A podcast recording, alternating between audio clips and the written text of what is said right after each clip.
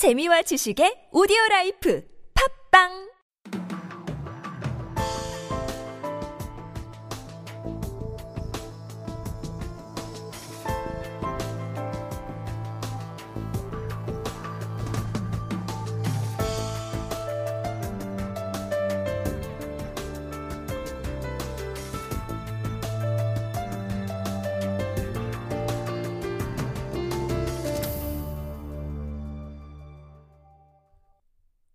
안녕하세요. 2018년 11월의 Conspiracy 뉴스입니다. 제가 바빠서 2주 정도 방송을 올리지 못했습니다. 한 달에 두 차례 올리겠다고 약속을 드렸으니 2주 정도면 괜찮아 보이기도 하는데요. 사실 2주가 조금 넘었죠.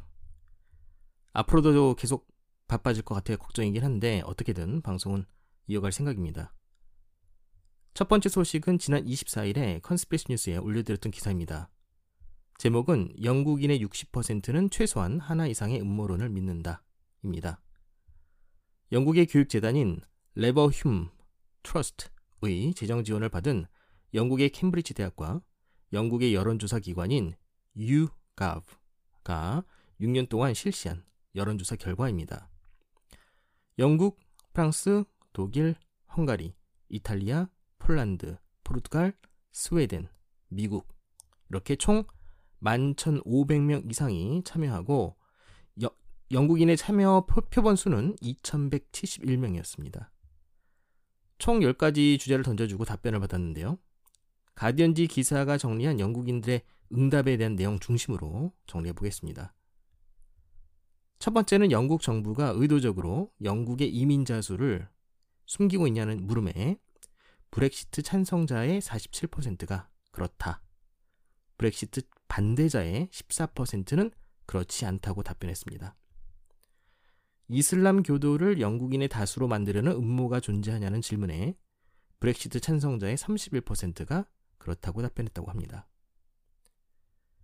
영국이 globalist인 비밀 사회에 의해 지배되고 있다는 믿음을 갖는 사람은 브렉시트 찬성자의 15%, 반대자의 11%였습니다.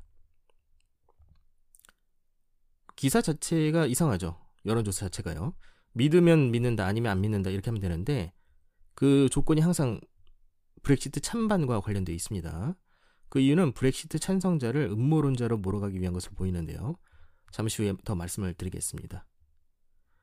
영국에서 가장 널리 퍼진 음모론이 무엇인가라는 질문에 전체 응답자의 44%가 우리가 민주주의라고 부르는, 불리는 시스템에 살고 있지만 소수의 사람이 국가를 운영하고 있다. 여기에 표를 던졌습니다.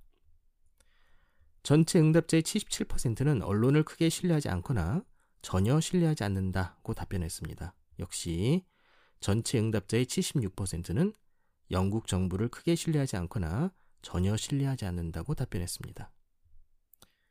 이번 연구조사에서 가장 압도적인 반응이 나온 두 질문이었습니다. 브렉시트 찬성자의 34%, 반대자의 50%가 소셜미디어에서 정기적으로 뉴스를 보고 있고요.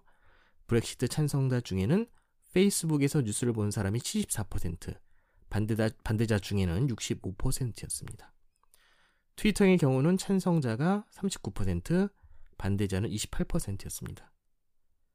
뉴스를 얻는 원천으로서 소셜, 미, 소셜 미디어의 영향력이 큰 것을 확인할 수 있었고요. 트위터보다는 페이스북의 영향력이 압도적으로 컸습니다. 가디언지는 미국인에 대한 질문에서 어, 한 가지만 소개하고 있는데요.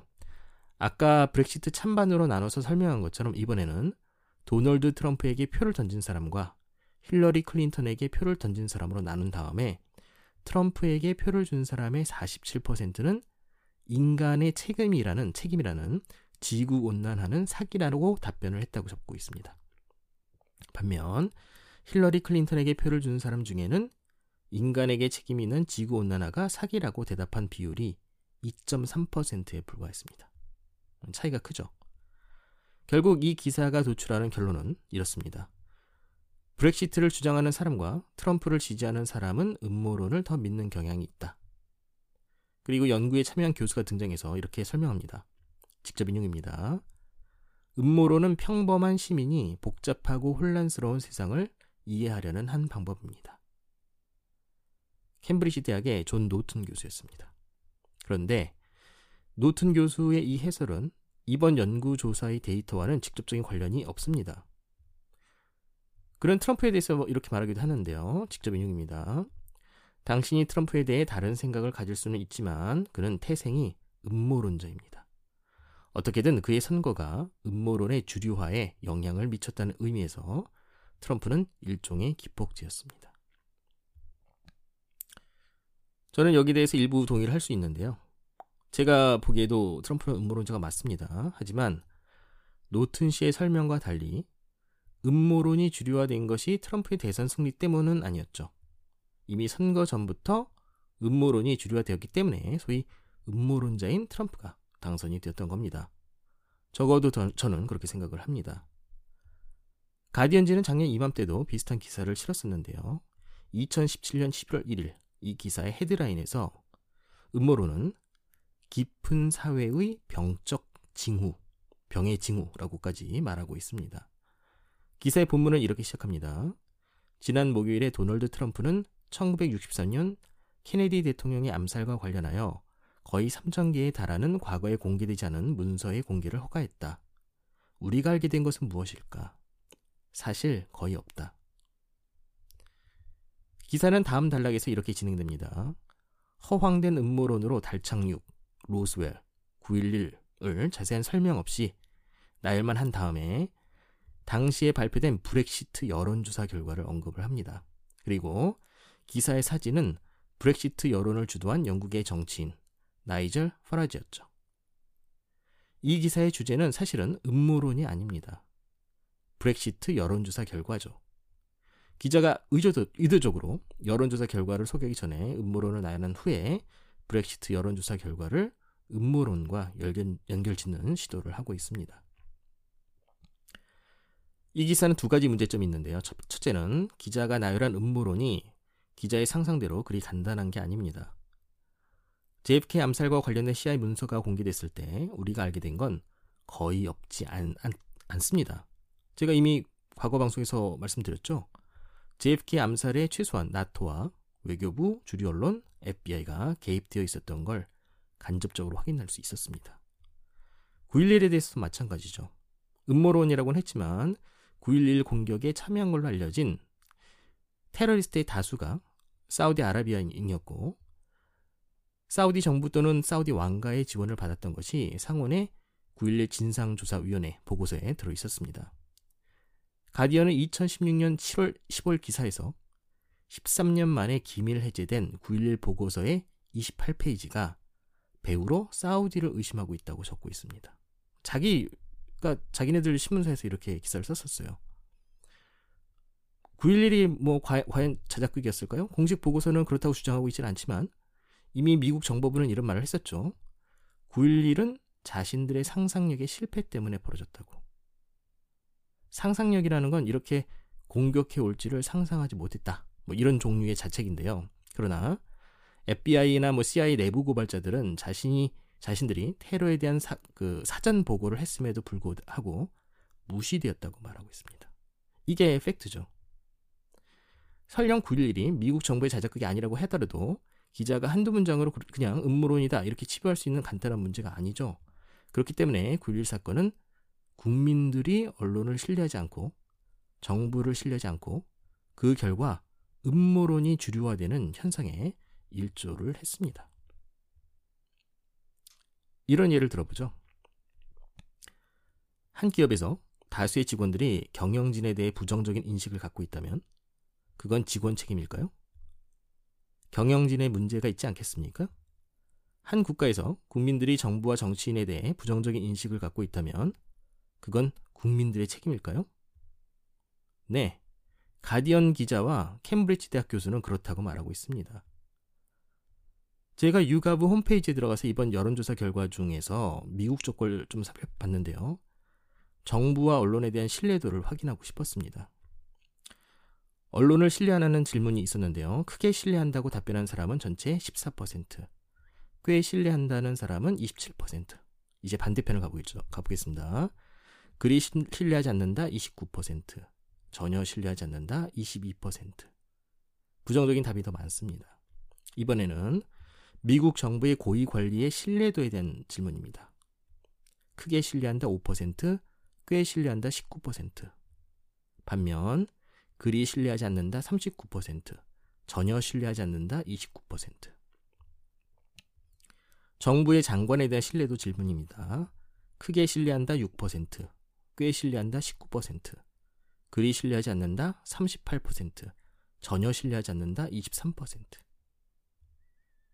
참고로 방금 읽어드린 미국 적 조사는 질문이 트럼프 행정부라고 색정한 건 아니고요. 일반적으로 정부와 정부의 고위 관리 장관이라고 장관으로 묻고 있습니다. 하지만 트럼프 행정 하에서도 정부 고위 관리 장관에 대한 부정적인 답변은 변함이 없습니다.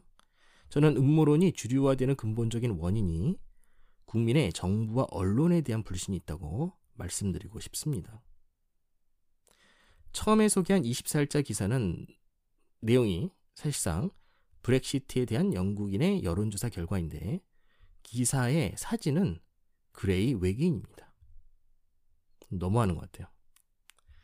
제가 이번 여론조사 결과를 컨스피 뉴스에 올려드렸는데 자세한 내용을 글로 다 담을 수가 없어서 이 자리를 빌어서 소개해드렸습니다. 두 번째 소식은 시리아 사태에 대해서 제이미 버스비 씨가 쓴 글인데요. 제목은 시리아 deep state 속임수의 바퀴가 떨어져 나가고 있는가 입니다. 시리아 사태에 대해서는 이미 여러 번 말씀드렸기 때문에 이 글만 번역 소개하는 정도로만 하려고 합니다. 읽어드리죠. 시리아에서 무슨 일이 벌어지고 있는지에 대한 진실을 주류 언론이 우리에게 말하고 있지 않다고 생각한 분이 있는가? 트럼프는 4월에 미군을 집으로 오게 하겠다고 약속하고 미국의 재건을 시작하기 원한다고 말했다. 그러나 이 성명은 전 세계적인 동의를 얻지 못했다. 4월 4일 이스라엘 언론인 하아레츠는 이스라엘이 여기에 문제가 있다고 보도했다. 트럼프의 발표가 있은 후 며칠이 지나 시리아의 민간인에 대한 화학무기 공격이 있었다. 대단한 우연의 일치다. 이 공격은 항상 그렇듯 증거가 부족함에도 불구하고 시리아의 대통령 아사드에게 비난이 돌아갔다. CNN 뉴스는 상원위원인 수잔 콜린스에게 공격의 타이밍이 트럼프의 철수 발표와 관련이 있을 수 있냐고 물었다. 콜린스 위원은 그렇지 않다고 그렇게 생각하지 않는다고 대답했지만 트럼프가 시리아 철수를 재고할 필요가 있다고 주장했다. 이 공격은 위장 작전으로 보인다. 아사드가 왜 이 시점에 화학무기로 자국민을 공격하겠는가? 이 특정한 시점에서 아사드는 반군에 대한 승리를 눈앞에 두고 있었다. 반군 단체인 자이시 알 이슬람은 다마스커스에 있는 고우타의 작은 마을을 차지하고 있었고 터키, 카타르, 사우디의 후원을 받고 있었다. 공격이 있기 일주일 전에 러시아는 이들 4만 명의 반군들과 대량 철수에 대한 거래를 했다. 그 당시 시리아전은 거의 끝난 셈이었다. 화학무기 공격이 발생하기 전까지는 말이다. 대단한 우연이다. 또 다른 우연은 1년 전에도 있었다. 아사드는 화학무기 공격에 대해 비난을 받았고 미국은 59기의 토마호크 미사일을 시리아 공군기지에 발사했다. 미국이 힘을 과시했다. 고인이 된 존 맥케인은 당시 CNN에 출연하여 러시아가 아사드만큼 나쁘며 토마호크 공격은 시작에 불과하다고 주장했다. 그는 근본적으로 전투기와 지상군 파견을 외치고 있었다. 2013년 오바마는 시리아에 있는 소위 온건 반군을 무장 훈련시키도록 5억 불에 달하는 CIA 비밀 거래에 서명했다. 반군은 본래 그 성격이 온건하지 않다. IS 수중에 들어간 무기의 대부분은 아마도 의도된 것일 거다. 2014년 당시 미 국무장관인 존 케리는 화학 무기를 제거하기 위해서라고 말하면서 시리아에 대한 폭격을 정당화했다. 그는 말했다. 우리가 한 일 덕분에 화학 무기를 100% 몰아냈으며 그들은 이 무기들에 더는 접근할 수 없습니다. 그렇다면 여기서 질문은 만약 그들이 100% 화학 무기에 접근할 수 없다면 아사드가 어떻게 당시에 자국민에게 화학 무기를 사용했으며 올해 4월에도 사용할 수 있었는가? 아사드는 이 구체적인 주장에 대해 답변했다. 그들은 몇 년 전에 시리아에 화학 무기가 없다고 발표했습니다. 존 케리조차도 시리아는 화학 무기가 없다고 선언했습니다. 우리는 만에 하나 화학 무기를 사용하고 싶어도 시설조차 가지고 있지 않습니다. 증거도 동기도 없다. 아사드의 죄를 날조하는 게 유리한 국가들이 몇 있지만 아무도 이스라엘만큼은 아니다. 예를 들어 시리아는 필사적으로 정권을 유지하기 위해 싸우느라 발생하는 불안정이 지속되면서 정치적으로 팔레스타인 문제에 개입할 시간이 없다. 4월의 화학무기 공격에 대한 아사드의 발언이 여기 있다. 아주 간단합니다. 미국과 서방 정보부가 테러리스트들과 손을 잡고 있습니다. 그들은 시리아를 공격할 구실을 위해 이 일을 위장했습니다. 그들은 테러리스트들을 지원합니다. 미국이 시리아 공군기지를 공습한 같은 날, IS는 시리아를 공격했습니다. 이것은 시리아에서 반복되는 주제이다. 미국의 IS에 대한 지원 또한 그렇다. 아사드의 행동으로 굳혀진 화학무기 공격의 주된 정보원은 와이트 헬멧이었다. 오랫동안 인도주의 영웅적인 자원봉사 조직으로 알려진 이 단체는 deep state의 선전도구로 드러났다. 멤버들이 알누스라 테러리스트들과 함께 الله أكبر, 알라는 위대하다를 외치는 장면이 촬영되기도 했다. 아사드는 그것이 시리아에서 알 누스라의 민낯이라고 평가한다. 화이트 헬멧이 알 누스라의 못난 얼굴을 인간적인 인도주의적인 얼굴로 변화시켰다고 설명한다. 시리아에서 화학무기가 사용된 것에 거의 의심이 없어 보이지만 누가 했는지를 물어야 한다. 제이시 알 이슬람은 너무나 온건해서 사람들을 가둔 뒤 인간 shield로 사용했고 그걸 인정했다. deep state의 처음부터 지금까지의 시리아 상황에 대한 설명은 점진적으로 무너져 가고 있다. 그들이 퍼트리는 말을 믿는 사람은 거의 없다. 우리 모두 deep state의 어젠다를 알고 있다. 시리아만이 목표가 아니다. 시리아에서 벌어지고 있는 뻔뻔한 부패를 노출시켜 보도록 자세히 보자, 살펴보자.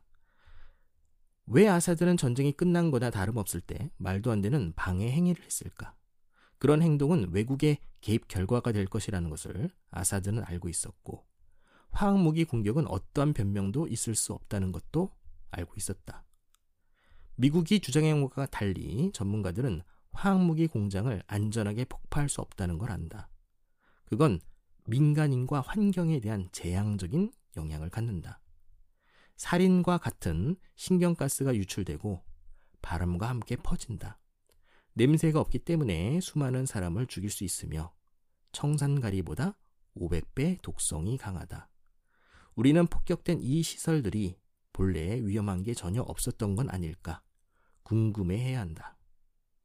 소위 화학무기 공장에 대한 폭격은 화학무기 금지기구 조사단이 도착하기 몇 시간 전에 실시됐다. 미국은 아사드에 대한 자신의 입장을 증명할 수 있는 증거를 왜 의도적으로 파괴했을까? 또 한 번의 커다란 우연의 일치며 매우 편리하기도 하다. 국방장관인 제임스 매티스는 화학무기가 있었다는 증거를 가지고 있지 않다고 말했다. 가진 증거라고는 소셜미디어에 나온 게 전부였다. 그렇다. 실제로 그는 미국의 폭격 및 몇 시, 폭격 몇 시간 전에 이렇게 말했었다. 화이트 헬멧이 제작해서 소셜미디어에 올린 비디오가 미국의 증거였다. 화학무기 공격의 여파에 대한 선전 비디오에서 사람들은 적절한 안전 장비를 착용하고 있지 않다. 일반적인 수술용 마스크는 전혀 보호가 되지 않는다. 피해자들에게 물을 뿌리는 도우미들의 대부분은 안전용 장갑조차 끼고 있지 않다. 신경가스 피해자와의 접촉만으로도 수분 내에 죽음까지 갈 수 있다. CNN 기자인 알와 데이먼이 화학무기 공격 후에 오염된 걸로 보이는 가방의 냄새를 맡는 걸 보았는가? 냄새를 맡은 그녀는 말했다. 분명히 뭔가가 있습니다. 이런 건 거짓으로 만들어내지 않는다. 물론 주류 언론이 아니라면 말이다. 살인은 냄새가 없고 염소가스는 매우 강한 표백빛제의 냄새를 가지고 있다. 둘 중 어느 것이라도 냄새를 맡았을 때 그게 가방에 붙어 있었다면 기자는 아주 빠르게 크게 아팠을 것이고 죽을 수도 있었다. 이건 주류 언론의 가장 처량한 종류의 선전이다. 허점에 더 많은 예들이 있지만 이것들이 가장 분명하게 전체 시리아 사태가 전 세계적 어젠다를 확장하려는 deep state의 계획이라는 것을 보여준다. 사태에 대해 전하고 있는 주류 언론인이 한 명 있다. 팍스뉴스의 칼슨 터커이다. 그는 올 초에 상원의원 로저 위커를 인터뷰하면서 시리아의 정권 교체가 어떻게 미국의 이익이 되는지를 물었다. 위커 의원은 말했다. 음, 만약 당신이 이스라엘에 대해 신경을 쓴다면요. 이 시점에서 칼스는 인간애를 포기한 듯 보였다. 중동에서의 끝나지 않는 전쟁이 deep state, 이스라엘, 사우디아라비아에 득이 되는 건 사실이며 이들 모두는 미국의 가장 친한 친구들이다. 이성적인 세계에서는 deep state narrative의 와해는 축하받을 이유가 되지만 이 세상은 이성과는 거리가 멀다. 그들은 우리가 알든지 모르든지 신경 쓰지 않는다. 그들은 상관없이 하던 일을 할 뿐이다. 결국 가장 중요한 건 누가 deep state가 하는 일을 조사하는가에 있다. deep state는 공식적으로 그런 업무를 할 수 있는 모든 것과 모두를 소유하고 있다. 그렇다면 deep state에 대해 의심을 해보는 건 어떨까? 그들은 어쨌든 자신의 행동에 대해 답변할 필요도 없다. 그래서 그들은 언론과 정치인을 소유하고 있다. 그 가장 밑에는 잘 속는 봉이 있고 가장 위에는 사이코패스가 있다. 그렇다고 해도 우리는 그들이 누구인지를 드러내는 일을 멈춰서는 안 될 것이다.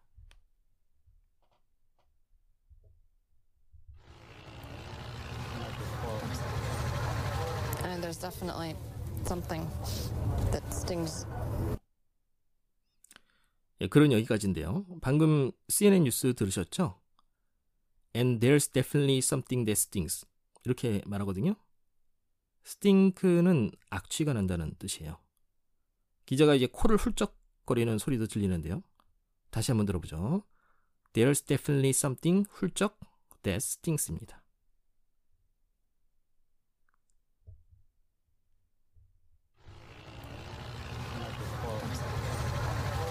there's definitely something that stings. 예, 이 영상 보면은 그 화학무기 공격이 있었던 곳에 그 아이들 가방을 들고서 코를 대고서 이렇게 냄새를 맡는 게 보여요. 그 로, 위커 상원의원이 칼슨 씨 아까 터, 칼슨 터커의 질문에 당신이 이스라엘에 신경 쓴다면 이렇게 대답을 했었죠. 그러니까 어, 위커 위원이 보는 미국의 시리아 참전 원인은 이스라엘을 위한 것이죠. 동시에 미국은 러시아에서 중동의 영향력을 견제, 견제를 하면서 사우디아라비아에 무기를 수출을 하죠. 최근 사우디아라비아 언론인 출신으로 워싱턴 포스트의 아랍어판에서 기사를 쓰던 자말 카쇼기 씨가 터키의 사우디 영사관에서 암살을 당하는 일이 있었는데요. 아직 여기에 대해서 후속 보도를 기다리고 있는 내용이 있기 때문에 아직 방송에서는 다루고 있지 않습니다만 이후 미국, 영국, 프랑스, 캐나다에서 사우디아라비아에 대한 무기 수출을 중지해야 된다는 말이 나왔습니다. 프랑스의 마크롱 대통령만 사실상 수출 중단을 거부하는 의사를 나타냈고요. 하지만 제가 일련의 외신에서 주목한 사실은 사우디아라비아에 수출된 이들 무기 이 수출 국가들의 규모입니다. 사우디아라비아는 서방에서 수입한 무기로 시리아의 반군들을 무장시키고 예멘에서 침략, 침략 전쟁을 벌이고 있죠. 국제기구와 언론은 예멘에서 발생한 난민에 대한 국제사회의 인도주의적 수용을 말하고 있지만 예멘 문제의 근본적인 원인인 사우디아라비아와 연합군의 침략 전쟁에 대해서는 대개 침묵하고 있습니다. 그리고 유엔 등의 국제사회를 주도하는 국제기구의 중심은 바로 사우디아라비아에 무기를 수출하고 있는 이들 국가들입니다.